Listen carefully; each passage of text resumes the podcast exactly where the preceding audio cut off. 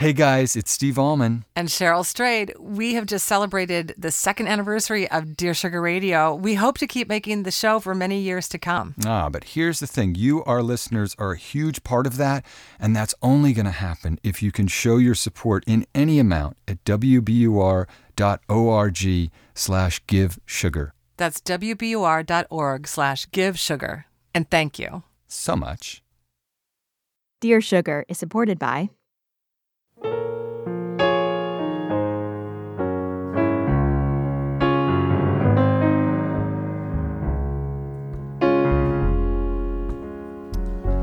The universe has good news for the lost, lonely, and heartsick. Sugar is here, the both of us, speaking straight into your ears. I'm Cheryl Strayed. I'm Steve Almond. This is Dear Sugar Radio.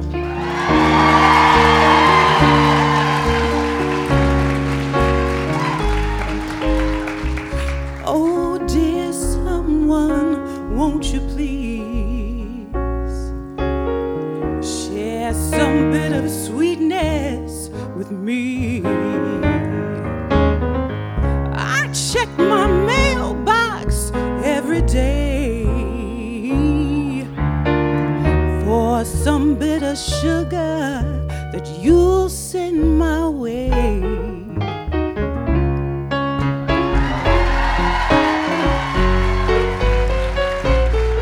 That's the beautiful Angela Freeman with Wonderly, playing us into part two of our Dear Sugar Radio Live in Portland at the Aladdin Theater. It is. It is the Writers Resist special edition on this is. wintry night in January. That's right, January of 2017. And I was thinking, Cheryl, and I've been thinking a lot over the past few weeks uh, about a, s- a odd story from my childhood when I was maybe four or five years old. My mom and dad sat me and my brothers down and explained quite calmly that uh, my dad might be going away for a few days and that he might be going away to jail. And the reason he was going to be going away to jail, they explained to us, uh, was that he was going to be holding hands with some other people in front of Moffett Field, which is a large Air Force base, to protest the war in Vietnam, which we knew a little something about anyway. We knew lots of people were being killed there. And I remember being uh, uh, bewildered at the time and greatly relieved when the next day my dad showed up in a suit and tie, which I, I don't think I'd ever seen him wearing. He had been in jail, but just briefly, and had come home. And it was sort of a happy story as I remembered it, but I've been thinking about it increasingly uh, in these last weeks and months because I have kids. And at that time in his life, he was in his early 30s. He had three kids, I guess a six year old and two four year olds. And he was working at Stanford University and organizing students against the war, for which I think um, he was penalized, never hired there uh, because of those activities on a full time basis, um, in addition to risking going to jail for a short or large amount of time. And I think I've been thinking about it because for a long time, as I thought about the election, uh, I think, like a lot of people, I was thinking, oh, we're just, uh, we didn't take Trump seriously. And I think that's not it. I think we didn't take democracy seriously. I think that's what happened. I think there's been a fatal lack of seriousness. And the moment that the uh, election occurred, something really snapped in my mind. And I realized, oh, actually, democracy isn't an entertainment product. It isn't something that we passively consume. We, the price of citizenship is that we have to now, in this moment, we finally have realized that we can't just drift along. We actually are going to have to be active participants in this democracy if we want our values to, in, in any way, be reflected and or not desecrated in, uh, in the public forum. And my dad really, uh, I look at his legacy, and my mom as well, who protested in the civil rights movement. Uh, you have to inconvenience yourself. You have to get off of line, detach from the screens, and we have to find a way to convert our anger and our anguish into action. That's the only way it's going to we're, we're going to be able to resist as writers, as citizens, as human beings. Yeah, I think that, I mean, just we're going to be answering questions from the audience later in this hour and and I think so many of them as you see but like how do we go forward effectively? Um, we can think of all kinds of ways that we can gather together. Like I think that this uh, sort of thing is is really important. It's about community building we're having fun here tonight. We're sharing ideas. We're we're you know thinking intentionally about um, our role in this democracy. But the next step is of course doing something. And I hope we can generate some some ideas collectively, not just from the stage, but but amongst you all tonight. And I think everything about resistance is, even though that word is about pulling this way, it's actually about moving forward.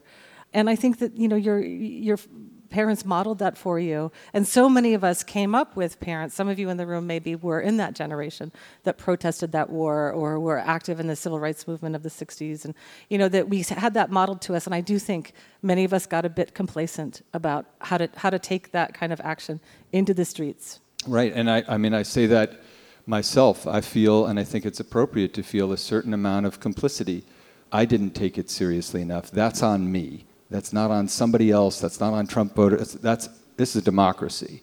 Uh, and, and, if you didn't do your part, then that means you have to not beat yourself up endlessly, but convert that guilt into, all right, what's my plan of action? What can I do? I want to read one quick quote, Cheryl, because I think it, it's from a book called Amusing, Amusing Ourselves to Death. It was written in 1985. The cultural historian Neil Postman was writing really in response to Reagan and the, the age of Reagan. And here's what he wrote, and it just, this gets louder every year. When cultural life is redefined as a perpetual round of entertainments, when serious public conversation becomes a form of baby talk, when, in short, a people become an audience and their public business a vaudeville act, then a nation finds itself at risk. Culture death is a clear possibility. So, one of the first things that we can do as citizens is not talk in baby talk about these issues and talk very specifically and pointedly about the policy. This isn't a vaudeville act anymore. This isn't Trump's a silly monster. He's a this. This is now at the very basic level of policy. You know, 20 million people, and my family included, are now at the risk of, um, you know, losing their health insurance, and th- that is going to happen unless we are very pointed in, in making our voices heard and have clear action that's about those policies and their human and moral effects, not about you know, the sort of big cable TV game of recrimination, where we're really an, an indignant audience rather than activists. Yeah. Well said. So let's bring our guest on stage. So, Zahir Janmohamed is a freelance journalist and co host of the podcast Racist Sandwich. He's also the policy director for the Asian Pacific American Network of Oregon, and he teaches writing nonfiction at the Attic Institute in Portland. Please help me welcome to the stage Zahir Janmohamed.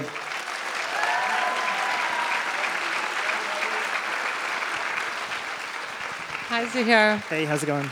Welcome to Dear Sugar Radio. Thank you so much for having me. So, listen, you know, I read about your history. You actually were not a writer first, you were yeah. in politics. Yeah, for nine years. Yeah, can you tell us a bit about that? Yeah, sure. I worked in Washington, D.C. from 2003 until 2011. I worked at Amnesty International, uh, working on human rights abuses in the Middle East. And then I worked for Keith Ellison, a Democrat from Minnesota, a congressman. Yeah. So um, he was the first Muslim from uh, elected to the U.S. Uh, Congress, as well as the first African American from the state of Minnesota. So I did foreign policy work for him for two years. Uh, and then I left partly because the Republicans came to power and I couldn't take it anymore. So, so I mean, uh, I, am, I am surprised about Trump, but not really, because I kind of saw this you know, band of Republicans come to power in 2010. And I also saw the capitulation of Democrats to this new band of Republicans.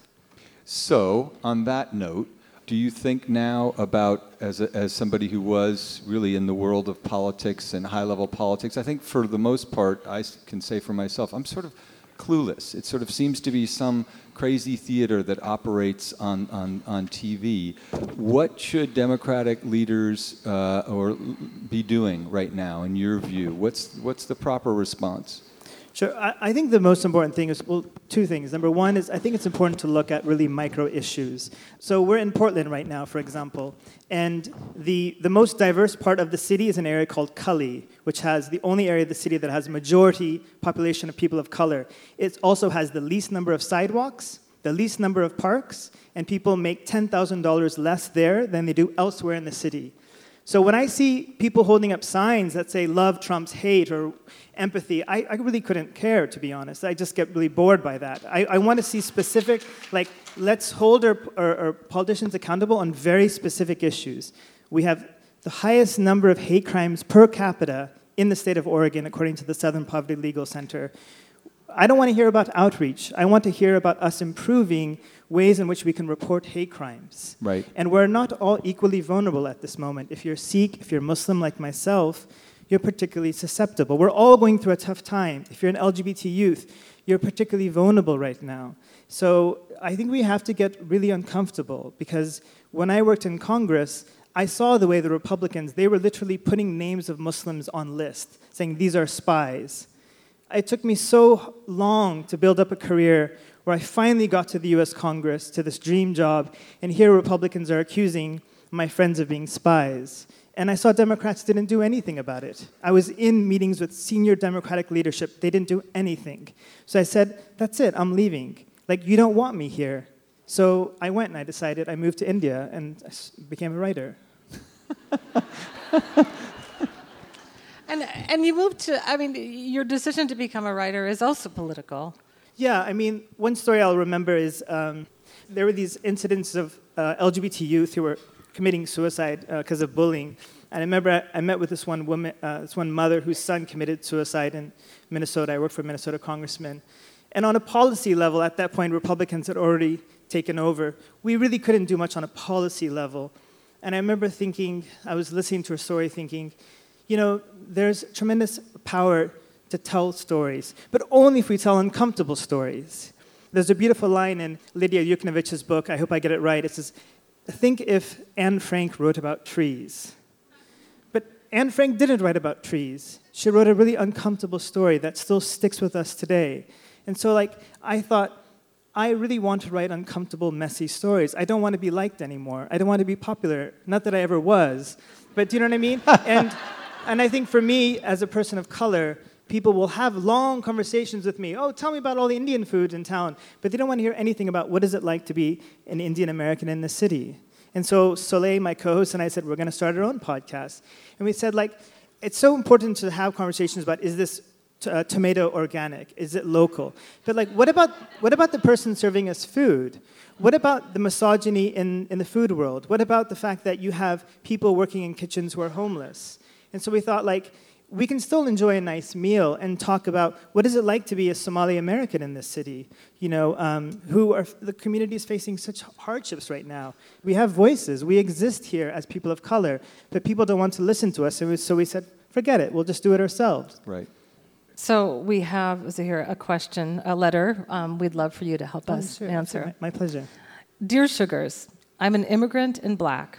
I recently became a citizen and voted for the first time. I live my life to the highest standards possible and use good judgment in everything I say and do. I have a nine year old daughter who is biracial. After the election results, I'm very worried about my family's well being. This election has given radicals of every creed the confidence that their hate speech is acceptable. I'm upset with all of my white friends that say they love me but voted for that guy. How can I survive this without being cynical and angry? Signed, struggling to see the positive side. That's a great question. I'm going to answer it, if, if I may, with a story. So, I was very fortunate to study with June Jordan, African American poet. She died in 2002. So, mentor of mine. She's amazing. And, um, you know, she had a collection of, sh- of essays published posthumously, and the New York Times referred to it as rants. Here is a woman who wrote about being raped, who wrote about the awful discrimination that she faced as an African American woman. She was put in the African American Studies program at Berkeley, not English, and I heard her again and again be referred to as angry. So, two things to that. Number one is we have to interrogate why certain people are called angry. I was called a sand nigger growing up. I was born and raised in Sacramento. I complain to teachers. They say I'm complaining. They say I'm being bitter. They say you need to be positive. So one is have to figure out what exactly do people mean when they say who, who is called anger, angry in the society and who can be angry in the society. And the second piece of advice is, and, and I, I hope, I'm just going to say this. I think for, for the people of color out there in the audience or listening, you know, I just think we can't care this, the way we used to. We can't continue, like, I spent, um, I just turned 40. I spent so long trying to get at the table, trying to be liked by white people. And, you know, I just think we need to be more comfortable with ourselves, with our own identity. Because I sometimes feel like I'm fighting a battle. I feel like, especially being Muslim American, sometimes when people come up to me and they say I'm being cynical, they say I'm being bitter, and, and they say they have prejudice towards Muslims, I think, you're the one with a problem, not me. That, that prejudice is holding you down. But like, I'm doing my thing. And so, like, to me, that person I would say is that work on not caring. I know that sounds funny, but then also find communities of color to support you. And if you want to help out, find a Writers of Color group and donate. That's so important. Help a writer of color find his way. I know myself, it's so hard to make it as a writer of color, as a writer in general, but then as a writer of color, it's so hard. So we can all help out. Wow. Uh, thank you so Thank you. much. You it so was much. such an honor It and a pleasure, to talk to you. Thank Zahir. you so much. Thank you, Steve. All right. All right, thank you. Let's Let's hear hear John for-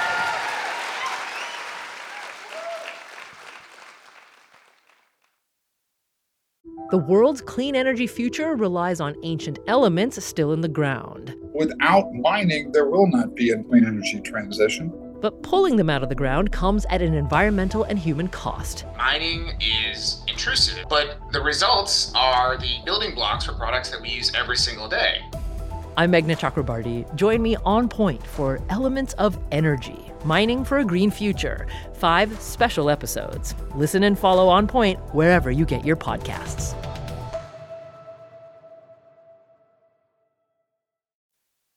So now we've reached the moment of we're going to answer. We're going to here's what's happening, kids. We're going to answer as many questions as we can in a kind of really fast speed round Yep. of these on these index cards. So let's let's do these rapid fire style. Yep. Yep. Yep. Yep. Okay, what do you got there for? Here's what can writers do to empower and support the Washington Press Corps in the face of intimidation from the Trump administration? I have a good answer. It's really fast. Yeah. Subscribe Yes. to their magazines and their newspapers, and and give money to their you know public radio stations, and you know, really like actually support them with our dollars. That's one of the things that's kind of um, a bummer about the internet, um, which is also the thing that rocks about the internet, which is you can get so much access to so much stuff that's free. And we all get pissed off when you want to read a story and, and we say it's behind a paywall. Well, so is the apple that you ate this morning. So think of it that way. Um, you wouldn't think of, you know, getting a free, walking into a store and getting a free apple. Why would you think of getting free journalism? And, you know, we need to, if we're going to have journalism thrive and be alive, we need to actually support the people financially who make it.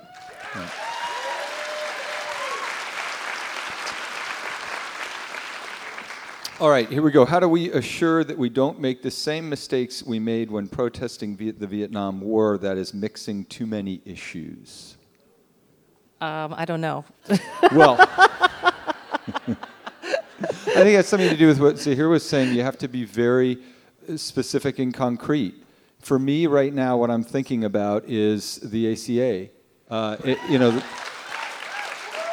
this is the first thing that's really where the rubber's going to meet the road, and it's a specific policy. And I want to remain focused on that and not just get distracted by the latest fucking Trump fart. I'm, I'm not interested in that anymore. I'm really, okay, now it's the ACA and figuring out who you contact, your representative, how you organize protests in your community and support those that are happening at a larger level that says this is a good law that has done hugely important things for the culture and how do we save it? What is the most loving way to resist? Well, I want to say to uh, have uh, sex with a Trump supporter, but that feels wrong to me. That feels wrong to me. That's pretty loving resistance. I'll, you know, I think that uh, what Wendy said earlier really struck me is is is to remember that it's not like I think we really get kind of mixed up uh, sometimes about this this idea of like empathy and love and harmony and all, all of these these words that we associate. I think with kind of going along with things and accepting things that are unacceptable. And you know, I think that for me, uh, when I first realized, okay, this Trump is really going to be our president, some of that decision about how to move forward in a loving way was saying, you know, actually, no, I, I do draw the line when um, people want to harm others, when people say Muslims should sign up for a registry, or when the KKK is marching celebrating Trump's election. You know, that, that it, this would be, to accept Trump, Trump as our president is an unloving and, and violent act to those communities I care about and those friends I have in those communities. And so for me, it's, it's you know I think tonight many here many people talked about this concept of of really saying who you know deciding who, who you want to protect and moving forward out of a place of, of kindness and consideration rather than making right. peace with every with every group.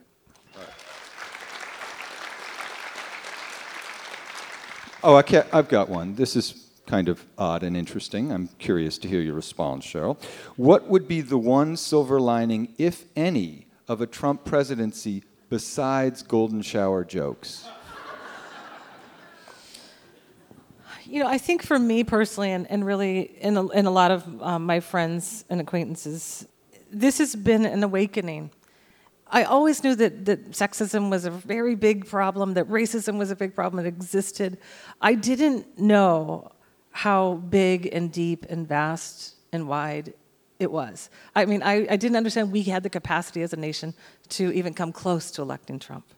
And I think that I'm not alone in that feeling. And that was a wake up for me that I need to uh, listen harder to voices that, that I hadn't been listening to quite as hard before, that I need to think um, more deeply about my place in all of this, and, and to really be listening and aware of what, what reality is, not what I thought it was. And so I think that's a silver lining for me.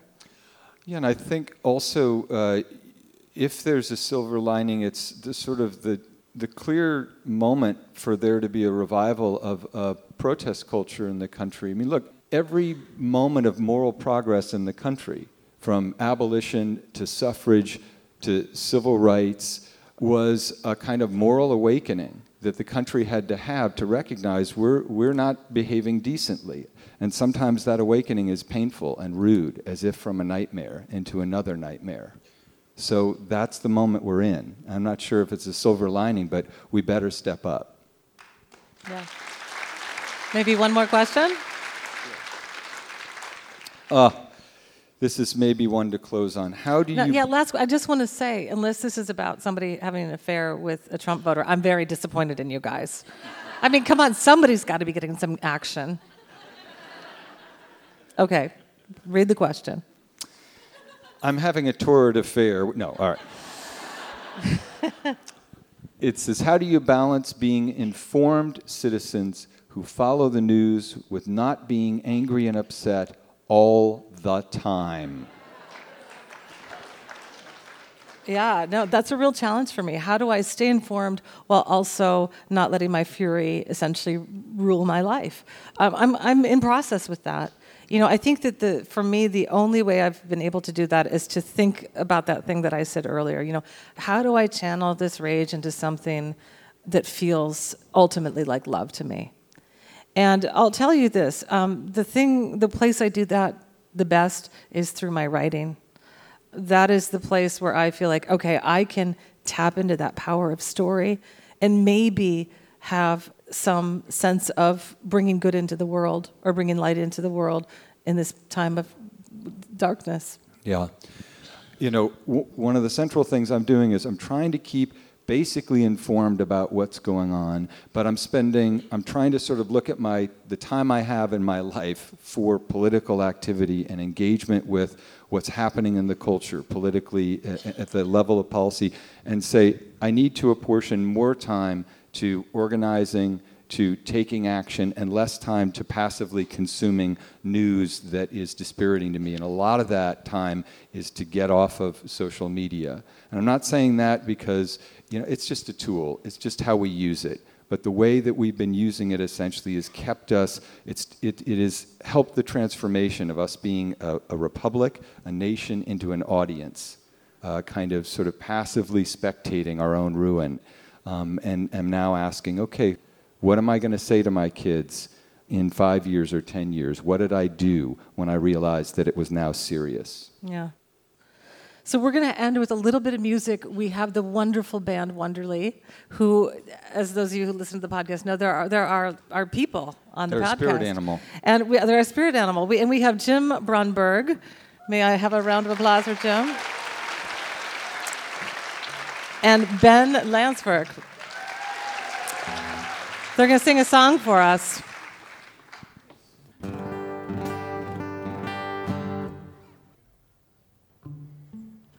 It's a god awful small affair to the girl with the mousy hair.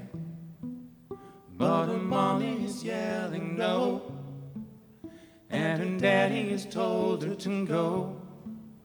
And her friend is nowhere to be seen as she walks through the sunken dream to the seat with the clearest view. And she's hooked on the silver screen. But the film is a saddening bore. But she's lived it ten times or more.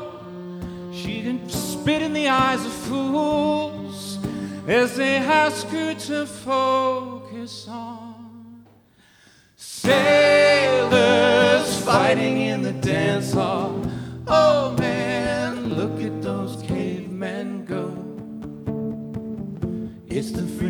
Show. Take a look at the lawman beating up the wrong guy. Oh man, wonder if you'll ever know. He's in the best selling show. Is the live on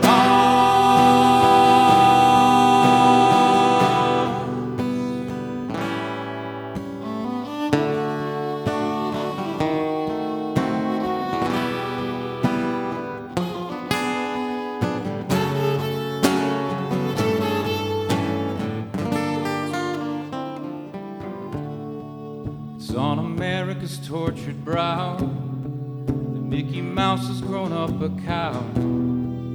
And the workers all strike for fame. Lenin's on sale again. See the mice in their million hordes. From Ibiza to the Norfolk Broads. Rule Britannia is out of bounds. To my daughter, my dog and clown. But the film is a saddening bore. Cause I wrote it ten times or more. It's about to be writ again. As I ask you to focus on sailors fighting in the dance hall. Oh man, look at those cavemen go. It's the freakiest show. Take a look at the beating up the wrong guy. Oh man, wonder if he'll ever know. He's in the best selling show.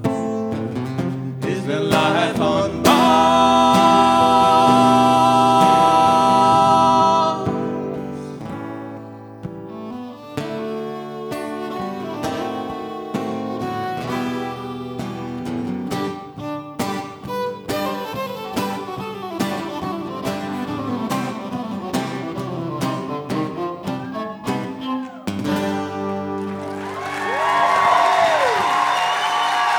Awesome.